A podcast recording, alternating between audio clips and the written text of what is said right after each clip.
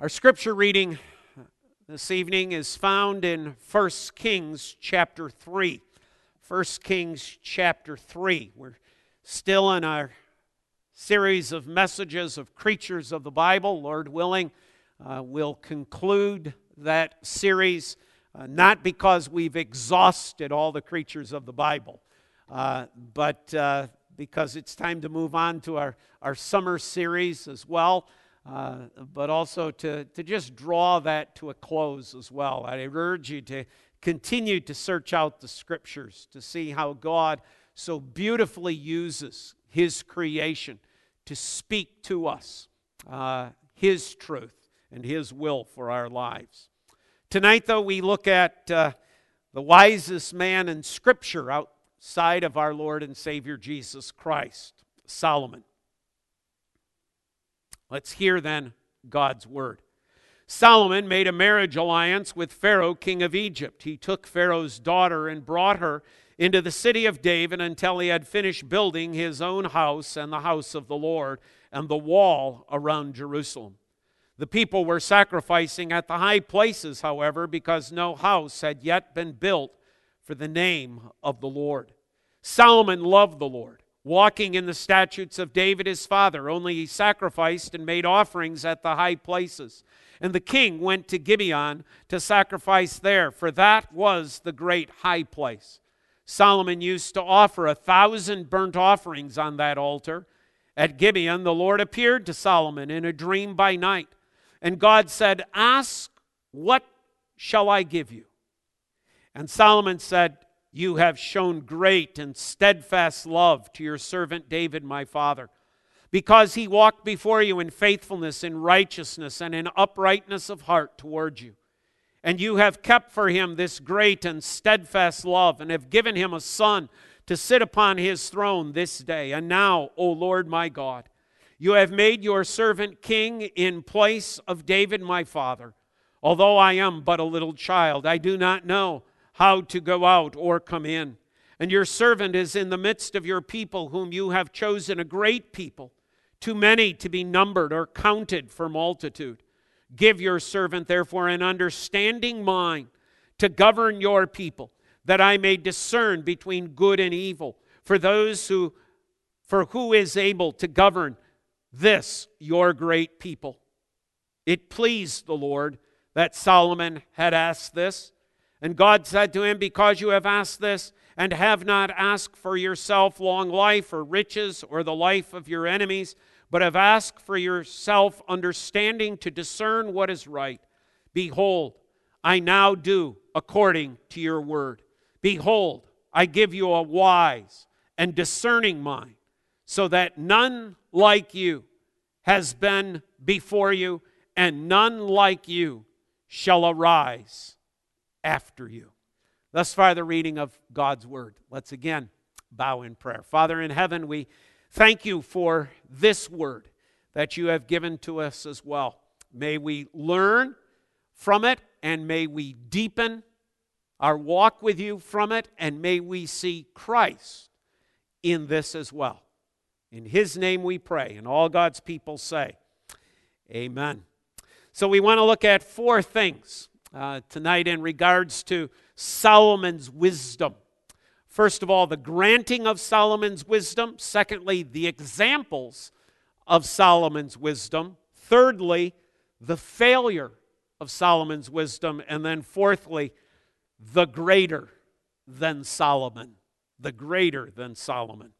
So, first of all, the granting of Solomon's wisdom. Note, it came from the Lord. We read that the Lord says, I give you a wise and discerning mind. Verse 12. The wisdom of Solomon came from the Lord.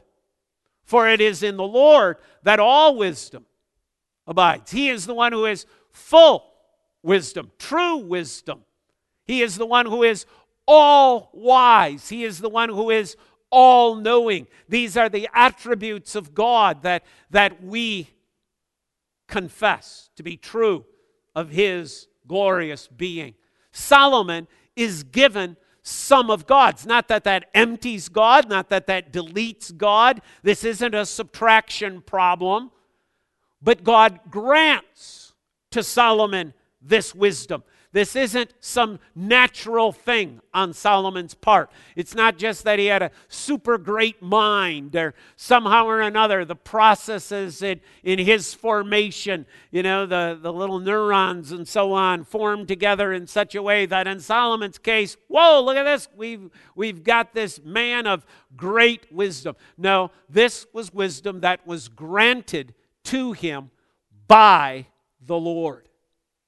And it's not even granted to him, you notice, in his birth, in his formation. This is granted to him after he has become king. This is what God grants. So, whenever you think about the wisdom of Solomon and hear about the wisdom of Solomon, understand that that didn't arise out of Solomon himself. This was that which the Lord gave to him. Secondly, note that the wisdom that God gave to him was an answer to prayer. Solomon's request when God came to him and said, Ask, ask me, ask me for something. Uh, what would you like? Go ahead, ask me. Solomon's request was, Lord, I'd like an understanding heart. I'd like wisdom to be able to govern your people. This is what Solomon asked for. The New Testament tells us that if we ask for wisdom, God grants that wisdom. If, if we ask for it, God grants. That's what happens here. Solomon asked, and God granted him his request. It is indeed the gift of God. But secondly, let's look at some examples out of Solomon's life of this wisdom. The first example of that wisdom comes just a few verses later in 1 Kings chapter 3. It's probably one of the most famous things Solomon is known for, right? It's the story of the two women who have two children. The one lady uh, at night lays upon her child, kills them, and then goes and makes claim that the other woman's child is actually hers. Uh, this goes before Solomon to decide. He hears the arguments, he hears the stories that each tell, and then he says, Well, here's my decision. Let's take the child Let's divide it in half. Now, it's not Solomon's intent to do that. This is Solomon's wisdom at work, for he knows how the true mother is going to respond. Based upon the testimony, he, he can't make a determination. So he makes the decision, divided in half. The one whose child it wasn't is basically fine, that's okay with me. The, the true mother says, no, no, no, don't do that. Let her have the child then. If you're going to kill it, let the child live and let the child live with her.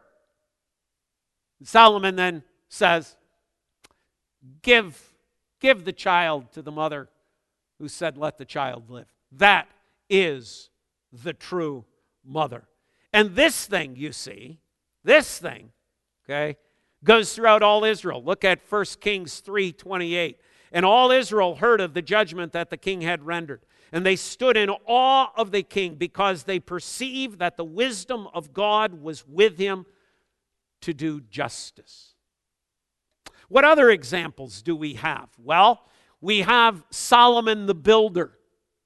Solomon built, as most of us are aware, the temple that Solomon's temple in all of its glory. This is the work of Solomon. But he's not only builds the temple, he builds his palace, he builds stables, he builds store cities, and he builds a fleet of ships. Now, it's not that Solomon's out there with, you know, do, doing the carpentry work, but he's the one who is designing all of this. He's the one who understands. He's the one who has an understanding of beauty and what that should look like in a temple that is deserving of God and of his palace and how all of these things can work best. His building. There is also his testing. Look at uh, 1 Kings chapter 4, verse 29. 1 Kings 4 29. And God gave Solomon wisdom and understanding beyond measure and breadth of mind like the sand on the seashore, so that Solomon's wisdom surpassed the wisdom of all the people of the east and all the wisdom of Egypt. For he was wiser than all other men, wiser than Ethan the Ezrahite, and Heman, Calcol, Darda, the sons of Mahol and his fame was in all the surrounding nations. He also spoke 3,000 proverbs, and his th- songs were a thousand and five. He, he's tested in the sense that his wisdom far surpasses anybody else is wisdom of that day and age. Nobody, nobody, even as God would go on to say, no human would ever have the wisdom of Solomon, either before or after. Actually, one came to test that, right? The Queen of Sheba. We read of that in 1 Kings chapter uh, 10, verses 1 through 9. And when she comes, she asks him all sorts of questions. And there is no question that Solomon is unable to answer. The Queen of Sheba's response to all of this the half was not told me. Uh, people told me how your of your wisdom, Solomon, but boy, now I've heard it for myself, and my conclusion is you're much wiser than what people say you are. Your, your, your wisdom goes beyond your reputation. Now, oftentimes it's the other way around in life, isn't it? That one's reputation seems to be greater than what one has actually achieved in life. Here, with Solomon, the Queen of Sheba says, No, it's the other way around. It's the other way around. I heard of your reputation, but the actual wisdom you possess is far greater than what I've heard. But it's also in his teaching. And, and here's just where I want to just highlight for a second. Let's go back eh, into that first Kings chapter 4. Because it's interesting to me, this comes out. Because I don't, I don't know if as a kid, as a child growing up, whether in church, Sunday school, Christian school, I actually ever heard these, this verse spoken about Solomon's wisdom. Okay, listen to, to this, verse 33. He spoke of trees. From the cedar that is in Lebanon to the hyssop that grows out of the wall. Solomon's wisdom was also about nature, it was about trees. One wonders, does not, what, what that wisdom sounded like. Now we get a little taste of it from the book of Proverbs, but not a lot. And yet, God's word says that one of the things that exemplified Solomon's wisdom is his knowledge of trees, all sorts of trees, a variety of trees. But then look at the next line. He also he spoke also of beasts and of birds and of reptiles and of fish. He had a knowledge, a wisdom, and understanding of the creatures of this world. That's why I included it in this series. Because in, in talking about the wisdom of Solomon, maybe if I had stopped at the beginning of, of the message and just asked the question so, what do you think the wisdom of Solomon included? What do, what do you think those parameters were? What, what that this this wisdom that God gives. What does it include? Well, it seems to include human understanding, doesn't it? The two women. It, it seems to include design and carpentry, the building of things. It, it includes a, a wisdom that surpasses whatever other areas people had. He had a wisdom to, to write songs, he, he had a wisdom and an insight about trees and about the creatures. Makes one go back, doesn't it? And think about maybe maybe I should reread the book of Proverbs and and look for all the proverbs that Solomon gave to us that speak of the creatures. And then understand that wisdom was given to him by God. And that wisdom that is given to Solomon by God is included in God's divine revelation to us. That's not just, oh, well, you know, let's get on to New Testament doctrine. Let, let's get on to that substantial stuff. No, God included it in His Word. God wants us to know and understand this natural, created world of His as well. We speak that there are two revelations of God. The one is His general revelation. Solomon, Solomon was wise according to that general revelation of God. He understood God's general revelation like no one ever has. Covering all of those. God wants us to know that. God doesn't just want us to go, oh, no, everything it's about the Bible. If it's not in the Bible, it's unimportant to know. No. God wants us to know about His created world. Why? So that we can praise Him all the more, so that we can glorify Him all the more, so that we understand how things work and we understand the amazing knowledge and wisdom of God. Because Solomon didn't get this on his own, remember? God gave it to him. Maybe we need to deepen our time exploring and understanding God's natural world. I've told you many times about my father and uh, as, as a electric, electrician theologian. But the one thing I also remember about my dad is he read the National Geographic from cover to cover. Now, it's not because he agreed with everything. no, it's not because he agreed with everything in the National Geographic, although in those days it was a little tamer. It was to gain an understanding of this natural world that reveals God. That's the wisdom God gave to Solomon. There is a second revelation, isn't there? God's special revelation, God's divine revelation. That which He breathes out through the Holy Spirit to you and to I. That which reveals that which creation cannot that which reveals the glorious salvation that we have in Jesus Christ. And you see, that is not a wisdom that Solomon possessed.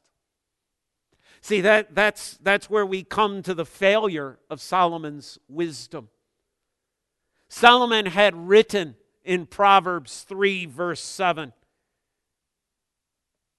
that one has to be careful about coming, becoming wise in their own eyes. Well, that's exactly what happened to Solomon, isn't it? He became wise in his own eyes. He became prideful. That's what being wise in your own eyes is. You think you know better than God. You think you, you can go beyond God. You think you don't need to listen to God's word. You, you think that you don't need to follow God's path. You think you don't need to be holy and righteous and live that holy, righteous life that God calls us to in Christ. He became wise in his own eyes. Oh, he had wisdom as far as that natural world is concerned. But his wisdom, as far as the revelation of God is concerned, well, we have a pretty good flow of where that went, don't we? Turn with me to 1 Kings chapter 11. 1 Kings chapter 11.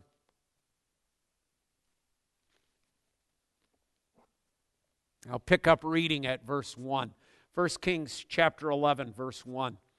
Now King Solomon loved many foreign women, along with the daughter of Pharaoh, Moabite, Ammonite, Edomite, Sidonian, and Hittite women, from the nations concerning which the Lord had said to the people of Israel, You shall not enter into marriage with them, neither shall they with you, for surely they will turn away your heart after their gods. Solomon clung to these in love. See, he didn't listen to God's special revelation.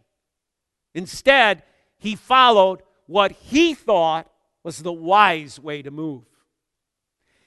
Verse 3 He had 700 wives who were princesses and 300 concubines, and his wives turned away his heart. For when Solomon was old, his wives turned away his heart after other gods, and his heart was not wholly true to the Lord his God, as was the heart of David his father. For Solomon went after Ashtaroth, the goddess of the Sidonians, and after Milcom, the abomination of the Ammonites. So Solomon did what was evil in the sight of the Lord, and did not wholly follow the Lord as David his father had done. Then Solomon built a high place for Chemosh the abomination of Moab, and for Molech, the abomination of the Ammonites on the mountain east of Jerusalem. And so he did for all his foreign wives who made offerings and sacrificed to their gods. And the Lord was angry with Solomon because his heart had turned away from the Lord, the God of Israel, who had appeared to him twice and had commanded him concerning this thing that he should not go after other gods. But he did not keep what the Lord commanded. Oh, he had wisdom as far as that natural revelation of God was concerned. But in terms of God's special revelation, he turned his back. He forsook the Lord. And yet, my friends, even as we consider this passage, we are mindful here of Christ. You say, How do you find Christ in these passages about Solomon? Turn with me in the New Testament to the Gospel according to Matthew. The Gospel according to Matthew, chapter 12. Matthew, chapter 12.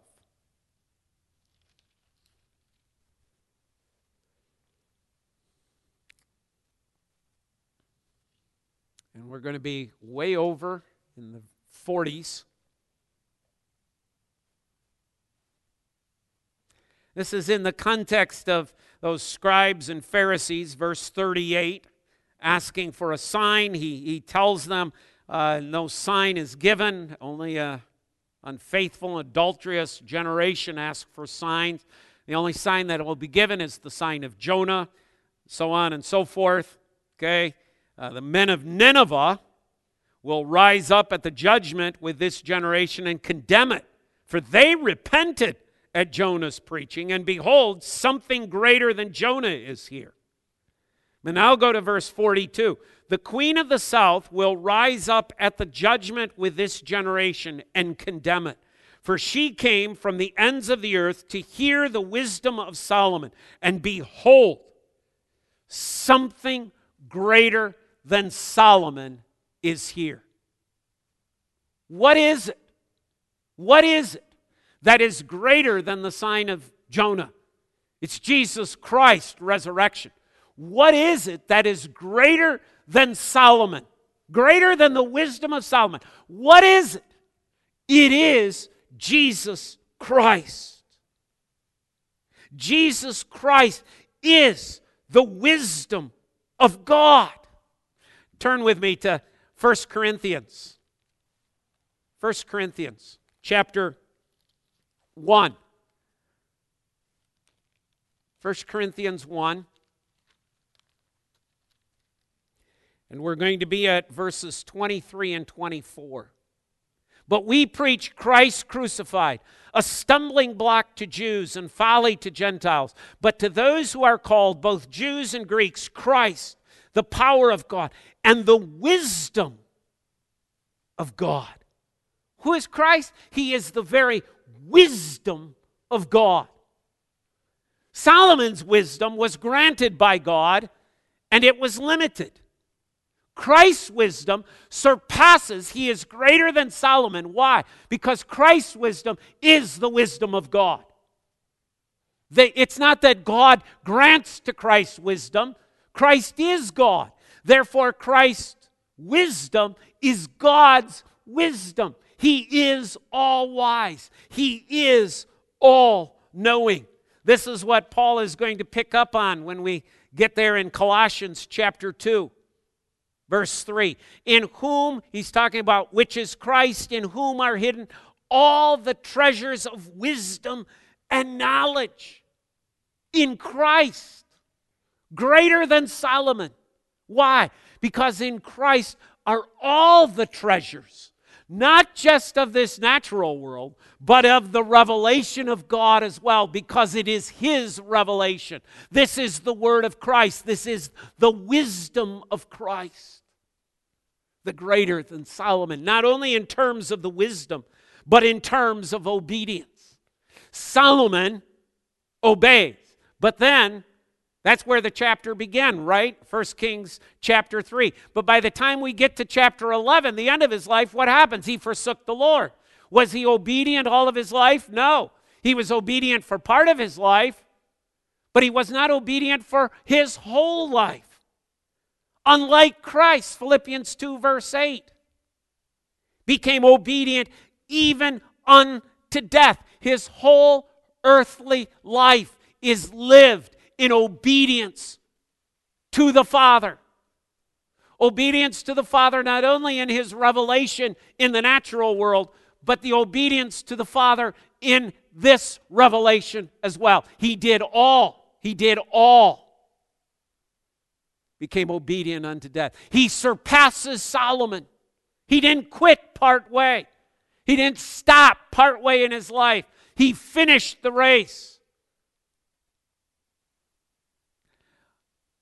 But he's also greater than Solomon because of his faithfulness. Turn to the book of Revelation, chapter 19. Revelation, chapter 19.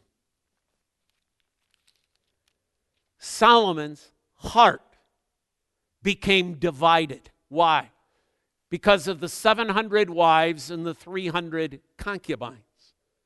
Solomon was no longer faithful to his bride. He's divided in terms of his love, he's divided in terms of his passion. He's divided in terms of his commitment. He's divided in terms of his faithfulness. But Christ is greater than Solomon. Why?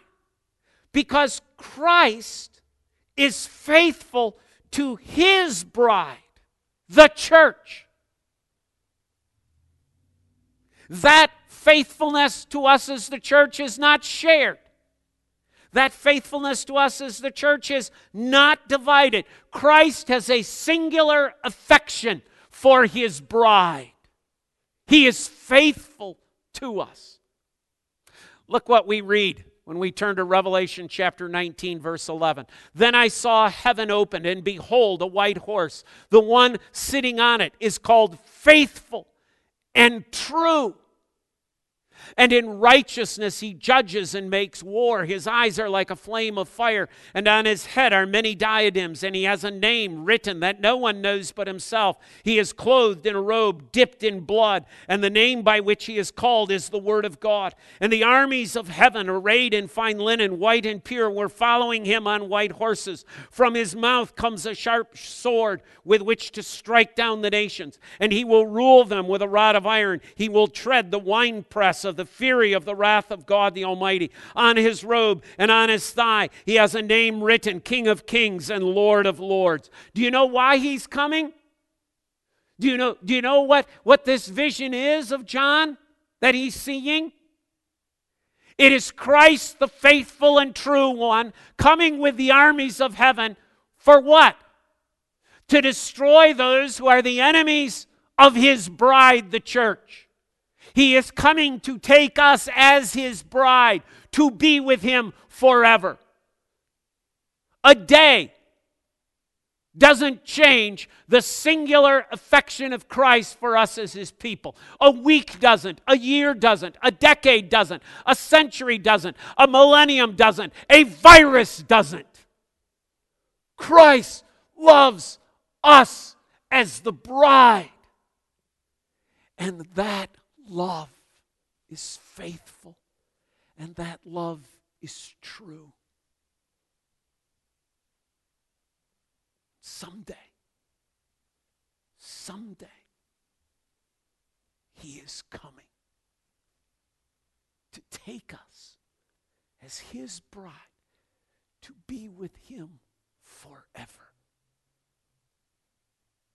Come, Lord Jesus come quickly. We sing now the hymn, The Church is One Foundation.